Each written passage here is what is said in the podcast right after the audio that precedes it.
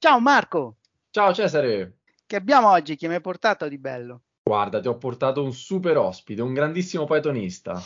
Ma chi è? Alex Gaynor? No, di più, di più. È qui con noi Paolo Perego, Cyber Security Engineer in SUSE. Benvenuto Paolo. Benvenuto. Ciao a tutti, grazie mille. Grazie, ovviamente per noi è un onore averti qui. Potresti raccontare per i pochi che non ti conoscono chi sei e di cosa ti occupi? Allora, io sono Paolo e sono in Security Engineer in SUSE e nella vita quindi mi occupo di fare audit del codice eh, open source che finisce nella nostra distribuzione. Eh, allora, qui hai già detto tante cose che per il Pythonista proprio della strada, quello che fa sviluppo web o, o, o, magari lavora in azienda. Ah, ci, sono, ci, sono, quelli che lavorano in azienda e sentono la parola audit e si spaventano, quindi quelli li rassicuriamo, non parleremo di audit compliance, ma eh, che cos'è l'audit del codice open source? Allora, mh, mm, è, un, è, un, modo forbito per dire che faccio code review, perché mm. magari se dico code review la gente dice, oh, buh. Allora, in pratica eh, quello che succede è, noi abbiamo ovviamente mille altre distribuzioni, eh, tutti i repository che vengono da, da upstream e che ven- devono essere pacchettizzati in un, ce- in un, certo formato RPM per noi per poi andare a finire distribuiti eh, per i nostri utenti, eh, OpenSUSE, Lib e Tumblr. E quello che mm-hmm. noi facciamo come team di security è eh, prendere questo codice e andare a cercare all'interno di esso vulnerabilità affinché quello che distribuiamo sia il più sicuro possibile. Fatto mm-hmm. salvo che all'interno della sicurezza informatica o come si dice adesso cyber security, il 100% di, di security non, è, eh, non, esiste, non è un livello materialmente accettato. E quindi, e quindi voi quindi... come, cioè, come prioritizzate su cosa, cosa analizzare come so, repository o progetto oh, o package? Uh, allora, di solito eh, è un po', un po', random la cosa, nel senso, eh, quando entra un nuovo, dobbiamo distribuire un nuovo pacchetto, allora viene aperto un bug in Bugzilla, eh, o quando c'è una major release di un, di un, pacchetto, di un pacchetto, grosso. Eh, io, ad esempio, sono allocato su un progetto UUni eh, che è un progetto che, per, che, permette ai sysadmin di gestire da remoto la, il loro data center, un loro data center eterogeneo attraverso Salt, fare il deploy di pacchetti, installazione di patch remote e quindi io, diciamo così, passo il mio tempo nell'auditare tutto questo grande, enorme progetto che è, compre- che è costituito da molti e molti pacchetti software. Però la prioritizzazione viene fatta dalla, dal nostro team leader che è un pochino quando non ci sono nuove cose che entrano nella coda, fa un po' round robin tra i vari progetti importanti che possono essere se Linux piuttosto che pezzi del kernel, shell. E i maintainer di quei progetti sono all'oscuro di tutto questo, immagino. Cioè, fa- lo fate oppure c'è una collaborazione diretta con In, loro? Eh, può essere bidirezionale, nel senso che ehm, allora chi, fa, chi mantiene un codice upstream eh, scusate, chi è maintainer di un pacchetto OpenSUSE eh, attraverso il nostro sistema di build ha un messaggino quando ci sono degli audit che quando c'è la necessità di ave- ricevere un audit di security, ad esempio si crea un nuovo, un nuovo system di file piuttosto che si deve accedere al dbus, allora il, il, il pacchettino non crea il, il file RPM gli dà una badness, gli dice guarda devi aprire un, un ticket su Bugzilla e mm-hmm. quindi questo, questo, è. Quindi può, l'input può avvenire sia dall'esterno, dal project maintainer, che dal packet, man, packet, package maintainer che dall'interno dal nostro team. Eh, chi, chi, è il maintainer dell'upstream, quindi del, del, repository originale, di solito è all'oscuro fino a che non arriviamo noi con, del, con il disclosure della vulnerabilità, laddove mm-hmm. la troviamo. E eh, quanto c'è di manuale o di automatico nell'analisi che fate questo codice, no? Perché immagino che ci sono anche dei tool forse di sì. analisi statica del codice che, che, vi possono assistere. Sì, sì. Allora, eh, utilizziamo cose come Sonar Cloud o, o ehm, Bandit eh, per stare nel mondo Python o piuttosto mm-hmm. che eh, find bugs, PMD per, per, quello che è Java, per trovare i low hanging fruit, quindi quelle vulnerabilità che mm-hmm. sono proprio eh, cose di poco conto, come, cioè cose di poco conto, scusatemi, cose che mh, è facile trovare il parametro non sanitizzato piuttosto che eh, mi viene in mente il, un, potenziale, un potenziale buffer overflow, un user, usage after free per, nel caso parliamo di codice C, ehm, però per il resto è tanta attività manuale in realtà. Quindi mm-hmm. eh, se, vuoi ti, se, vuoi apro una parentesi piccolina per quello che è il workflow mio di lavoro, eh, quando eh, vado su un pacchetto nuovo mi creo il, un clone di una mia macchina virtuale, io ho un ambiente basato su libvirt QEMU, eh, mi faccio tante macchine virtuali a seconda degli audit su cui sto lavorando e mm, non faccio altro che eh, provare a, a, eseguire il codice un po' facendo fuzzing nel caso se è un, un'applicazione standalone o più facendo un pen test normale se è un'interfaccia web, quindi se parla HTTP e poi mi vado a spulciare il codice, quindi cerco di individuare laddove gestisce l'IO con l'utente e poi vado codice alla mano per cercare trovare errori che un tulettino non troverebbe e di solito sono quelli più difficili da trovare legati alla logica applicativa. Chiaro. Eh, senti, ho una domanda. Tutto, tutto questo è bellissimo, a me il lavoro che fai mi ha sempre intrippato queste cose qua di sicurezza di cose, ma se dovessimo dire a un giovane che volesse sì. entrare nel, nel giro, sì. tu che consigli, che consigli potresti dare, diciamo, a questa persona? Cosa studiare, cosa magari non so, evitare o, o, o banalmente anche, anche solo che, che, canali YouTube seguire per, per, appassionarsi, per capirne di più di tutto quello che, che okay, concerne allora, questo aspetto. Tu dici, tu parli di uh, cyber security in generale o... Spe- beh, facciamo così, facciamo un cappello Ma introduttivo.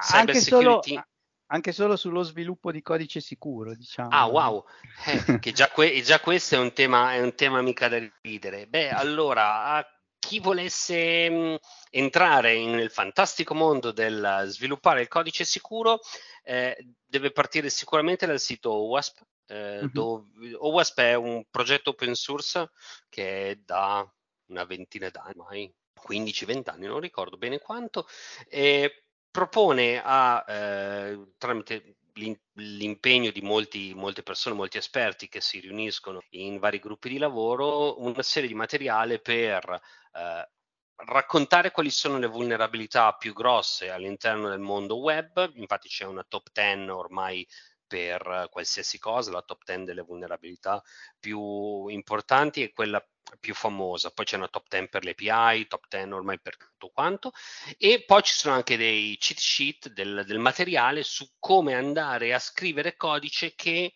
non introduca nelle nostre applicazioni quelle problematiche di sicurezza. Quindi sicuramente partire da lì, poi a, a un giovane che si approccia io consiglierei tanto di scrivere codice, perché deve scrivere tanto. E, infatti, io sono un sostenitore che chi si occupa di cyber security, eh, nel, nella parte tecnica, ovviamente, non possa non scrivere codice. On, certo, non magari con l'intento di mandare in produzione il nuovo Facebook, però devi saper scrivere un'applicazione, devi saper scrivere sia codice per attaccare un'applicazione, ma anche banalmente eh, per automatizzare quello il tuo. E poi ne deve, ne deve, leggere tanto, quindi non deve essere spaventato da imparare linguaggi nuovi, paradigmi di programmazione nuove e quant'altro. Farsi tante ossa, anche perché le basi da avere sono veramente, veramente molte, dai sistemi operativi, archivi degli elaboratori, conoscersi a menadito, TCP/IP. Eh, è, è lunga, è lunga, ma poi è un percorso gratificante perché ti permette, è vero, di, avere una, di spaziare molto. Poi di solito... Puoi dirci Vai. Sì, scusa, l'acronimo del sito che hai menzionato, WASP, com- come si, lo spelling, scusa, così lo... Oh, wow. Eh, eh, owasp.org. Ok, perché magari col podcast qualcuno se Sì, perde. assolutamente. Eh, um... WASP come Vespa con la O davanti. Okay. The um... Open Web Application Security Project. E dato che hai menzionato questo aspetto, ma che, che l'esperto security deve, deve, comunque saper scrivere codici, magari anche per automatizzare cose o sviluppare dei test di penetration e così via. E anche detto prima, è parte del tuo lavoro quello manuale, che non è automatizzabile, eh, consiste nel fare penetration test, phasing. Eh. Puoi raccontarci un po' se, se, qualche dettaglio in più su questo, cioè quando parti con un nuovo progetto in cui devi, devi validarne no, la, la, sicurezza, eh, tolta la parte automatica, la parte manuale, eh, da dove parti? No? Cioè, co- che tipo di tool usi e come imposti il lavoro?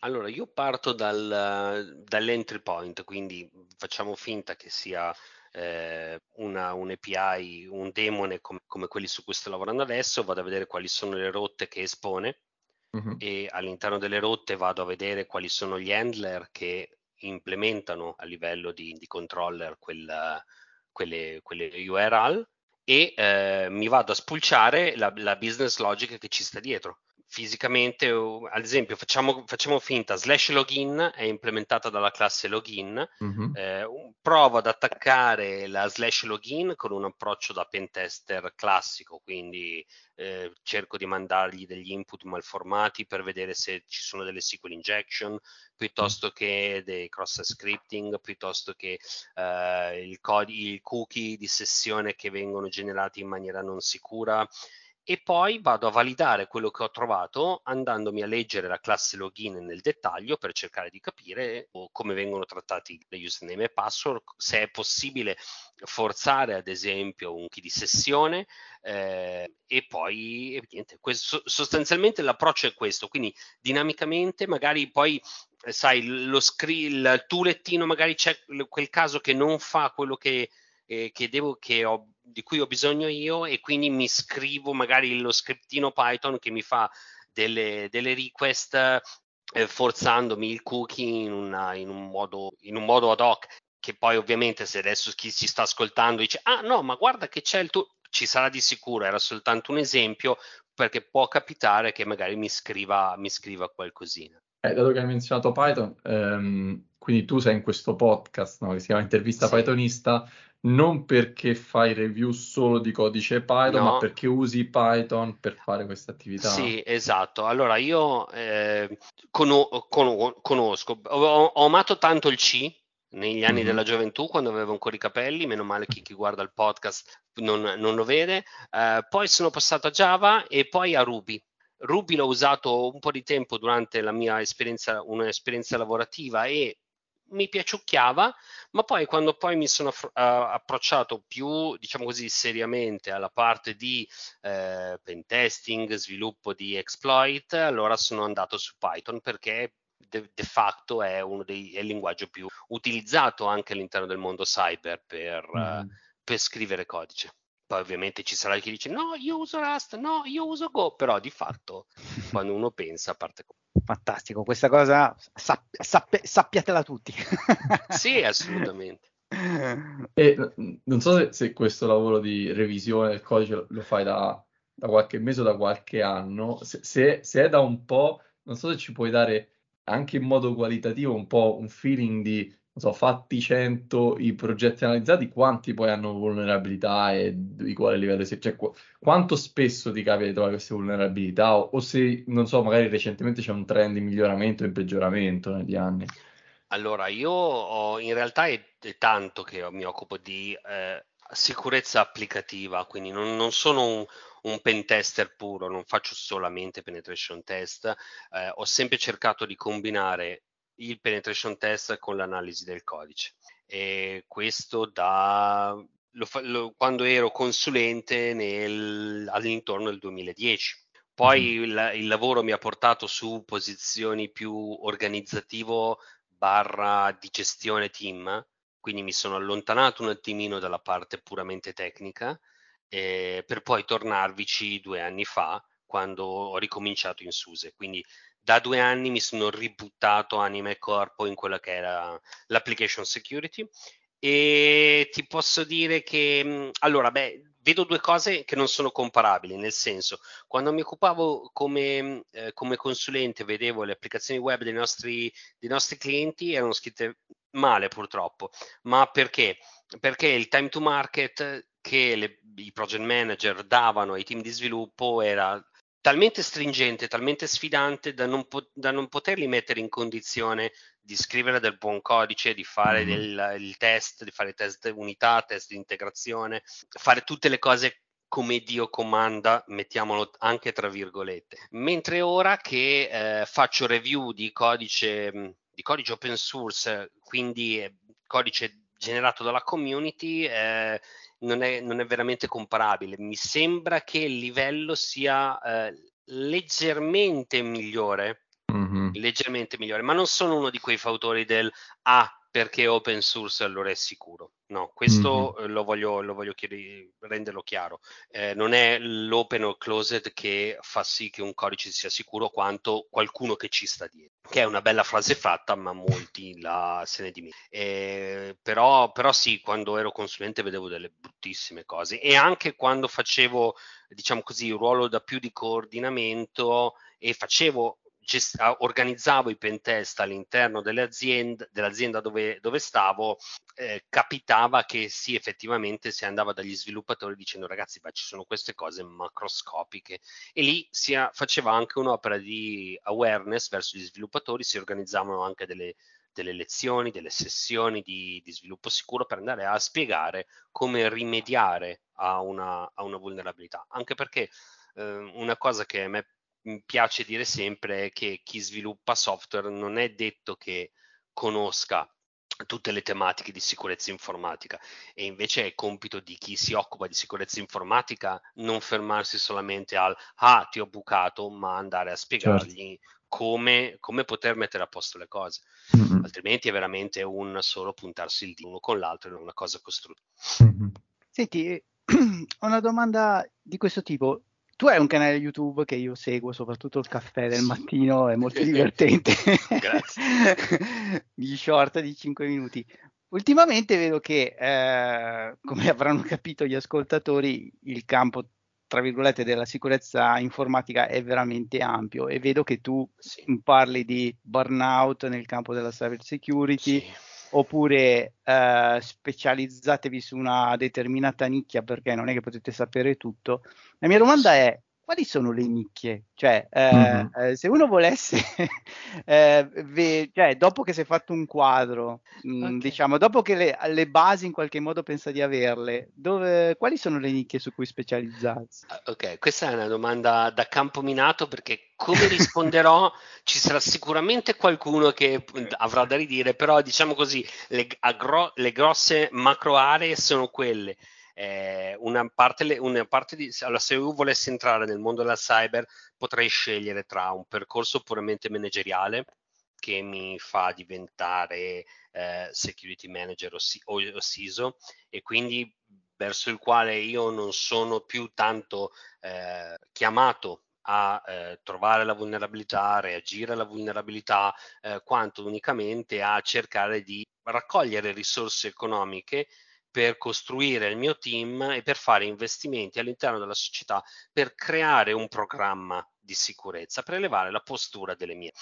Io personalmente credo che anche che, so, che una persona che ambisca a questo percorso di carriera debba avere un background tecnico, o meglio, debba aver fatto comunque una parte di carriera tecnica che adesso aprirò, della quale aprirò parentesi. Mm-hmm. Eh, perché perché altrimenti io non so come investire i miei soldi. Cioè, se io mi metto nelle, nelle, eh, nelle panni della, della, brava massaia che deve fare il budget per la spesa, sì, ma se io non so come, cosa cucinare, non ho una ricetta, mi posso avere 500 euro in tasca, ma non so che cosa comprare. Eh, quindi un, un, buon, un buon CISO, un buon security manager, secondo me, budget alla mano, deve sapere che cosa comprare, dove andare a fare priorità negli investimenti. E per, per quello che è il mio modesto punto di vista, lo fai solamente avendo toccato con mano la parte tecnica della quale ora andiamo, che si divide in due grossi filoni, la parte più difensiva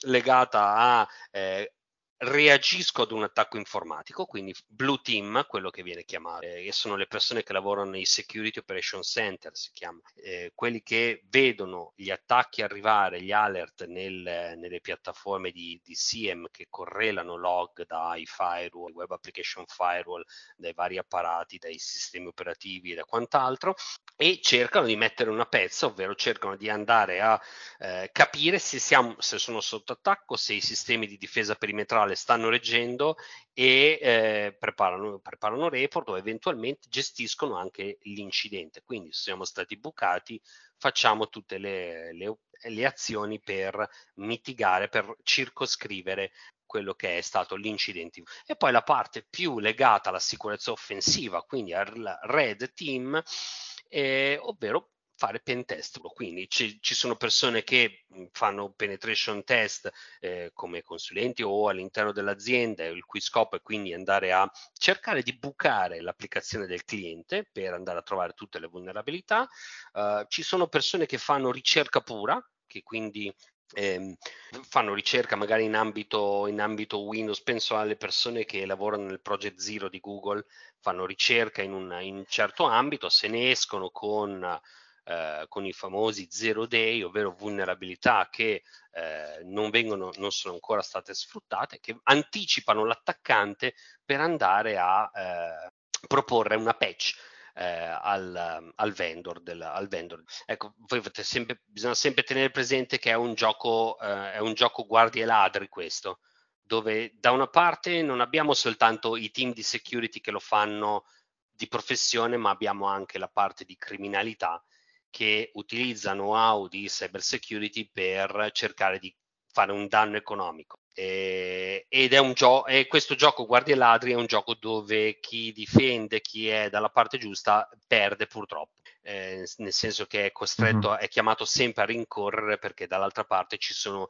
investimenti economici ingenti e, e anche personale numericamente molto più però ecco, così mi viene in mente a grandi linee chi entra nel mondo del lavoro oggi ha più o meno queste ramificazioni. E dato che hai parlato di team di security, di solito nelle sì. organizzazioni che tipo di modello eh, si, si, è più comune o più efficace secondo te per organizzare la security? Non so, ci sono dei team dedicati, eh, magari per aziende molto grosse sono verticalità oppure sono, lavorano in percola, i team di sviluppo, non so che, che modelli allora, hai visto. Ok, ecco, io appunto ti parlo soltanto dei team che ho visto io. Uh, apicalmente c'è un manager che può essere un C-level. Ultimamente, ultimamente si sta sviluppando anche da noi il, C, il, il CISO. Eh, quando, quando, ero giovane e sempre avevo tanti capelli, non, non c'era questa, questa, cosa, questa figura perché faceva tutto il CTO o il CEO dell'azienda. Sì. C- eh, CEO, non CEO, è amministratore delegato.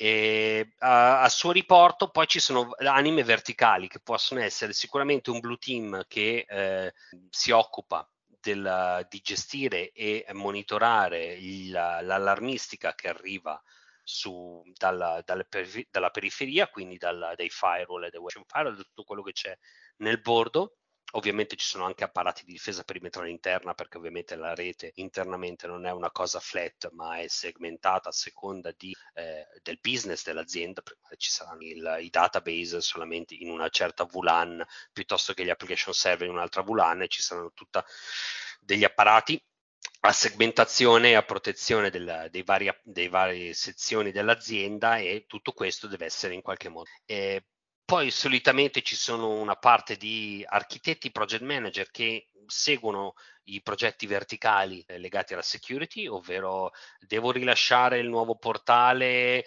eh, vado, a, vado, nelle riunioni di progetto a dare le linee guida piuttosto che a pianificare con il project manager eh, del progetto i test di security, quindi c'è una figura di security di puro coordinamento e ehm, poi solitamente sì, sono, c'è la parte, non, non tanto, mhmm, allora, per quello che è la mia visione, non è tanto diffuso il, il, chi si occupa della sicurezza offensiva interno all'azienda, quindi pentest, perché di solito mm-hmm. vengono chiamate persone a gettone, consulenti che dall'esterno provano, fanno il progetto, il progetto vero e proprio, ma vengono chiamati spot. E con um, la diffusione e l'adozione anche da, da alcune aziende de, di piattaforme cloud, tu vedi eh, come alcune di queste attività o di competenze di fatto sono demandate al provider del cloud? No. Oppure no. mh, diciamo, cambia anche un po' questo aspetto oppure non vedi molte differenze? No, le, le differenze ci sono in come si amplia la superficie d'attacco perché in, inserendo risorse che sono nel cloud tu anzi perdi, eh, perdi le compet- perdi, non competenze, perdi la, eh, la, la, gestione di alcune, di alcune, componenti, non le demandi al, al, cloud provider, però ad esempio se una macchina, se impazzisce un data center e va giù tutto, è un incidente che devi gestire sul quale però non puoi intervenire.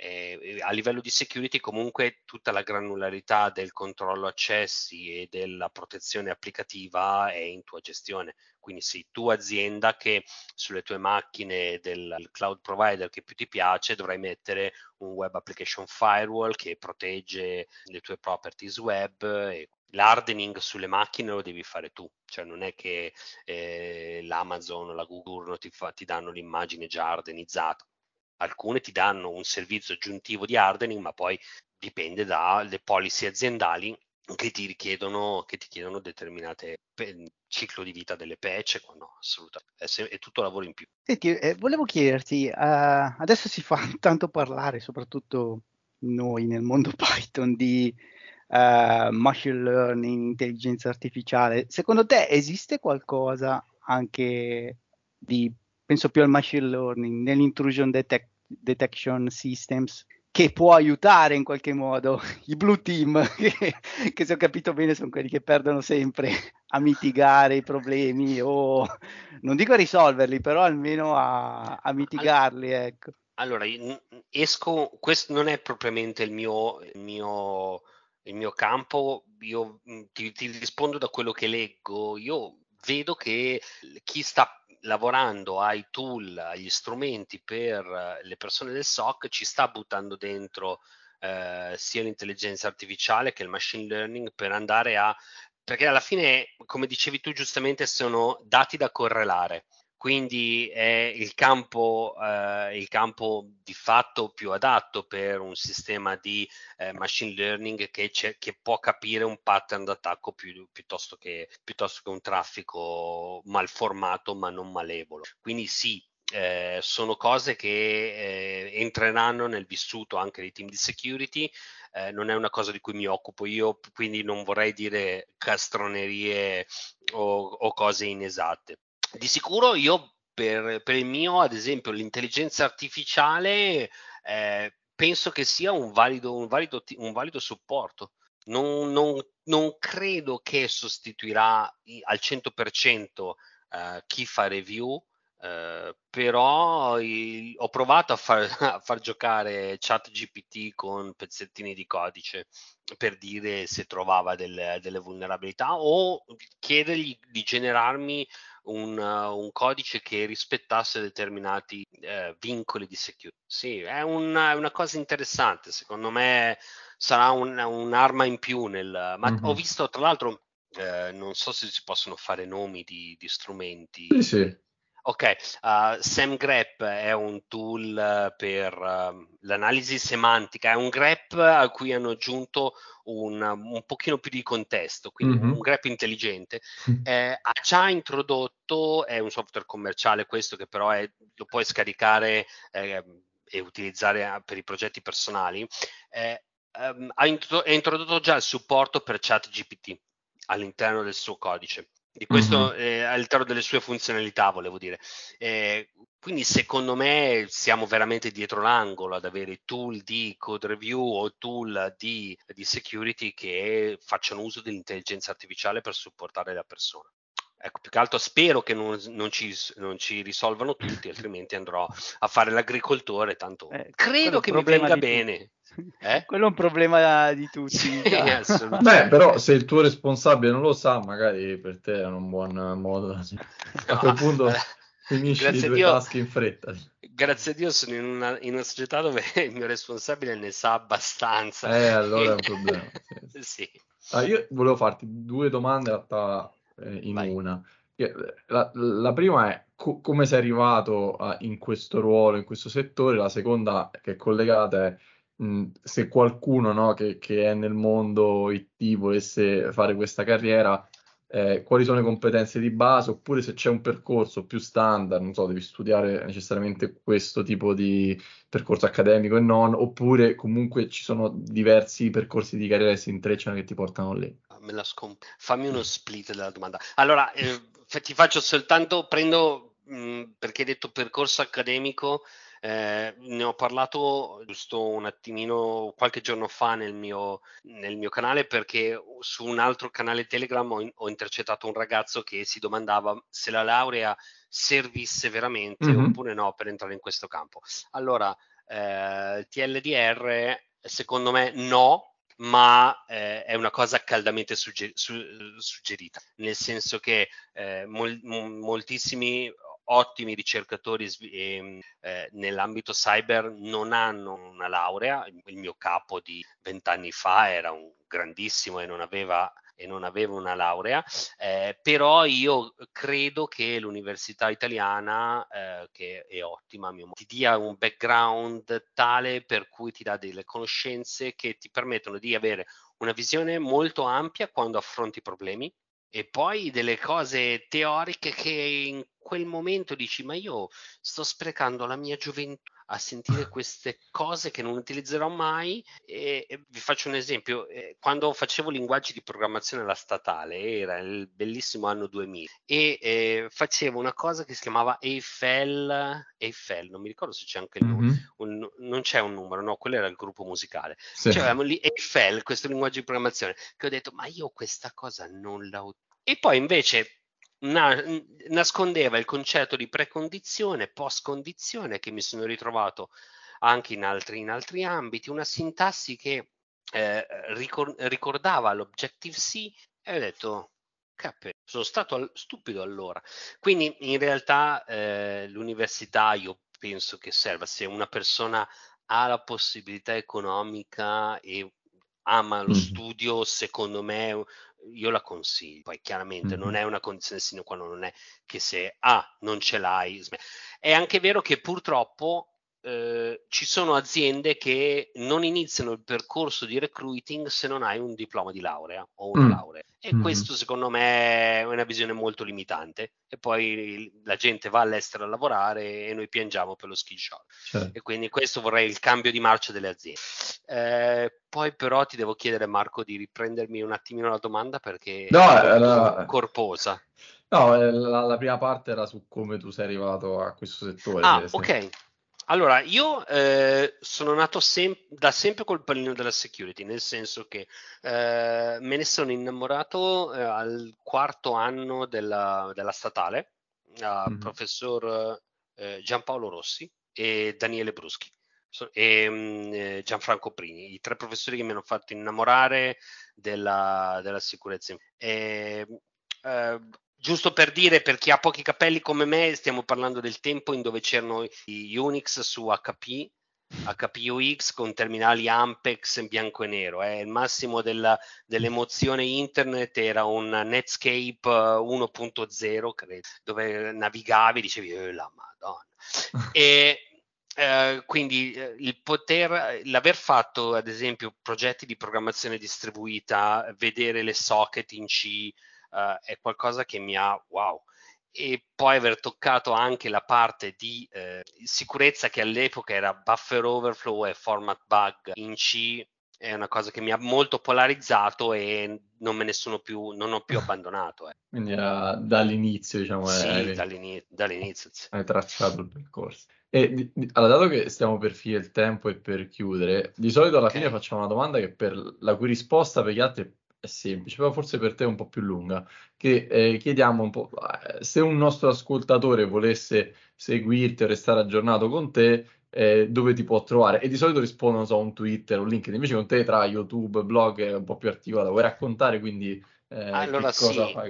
allora, bene o male, se mi trovate, se cercate The Sponge con lo zero su internet, mi trovate. Quindi su, su Twitter, su, uh, su GitHub, eh, poi ho il mio canale, ho il mio canale YouTube. Eh, Come si chiama? Possiamo dirlo? Uh, Paolo Perego in realtà. Mm-hmm. Sì, eh, il podcast è codice insicuro, però la URL è youtube slash.com chiocciolina Paolo Perego e ho un blog codiceinsicuro.it e, e, e nulla, vabbè, sono anche, anche su LinkedIn, uh, ci sono col mio nome, basta cercarmi, mandarmi messaggi. Sono abbastanza, so, anzi, a me piace rispondere alle, a, a, alle persone perché um, quando ho iniziato pendevo dalle labbra di chi ne sapeva un pochino di più. Uh, io non sono, non, non mi piace definirmi esperto, però diciamo ho visto un pochino di cose in vent'anni e uh, se anche posso aiutare dando un bit di informazione io ne sono ben contento quindi eh, poi non so se, se ci saranno se avre- metterete dei link poi vi passo mm-hmm. qualche link nel senso sulla descrizione restano e, um, assolutamente no. Quindi eh, qualsiasi cosa chi ci sta ascoltando volesse domandarmi sono ben disponibile. Grazie mille allora Paolo, allora, abbiamo finito il tempo ma eh, è stata una bella puntata, è veramente ricca, io sarei andato avanti ancora un po'. e allora grazie ancora e alla prossima puntata, ciao Paolo. Perfetto, ciao, ciao a tutti.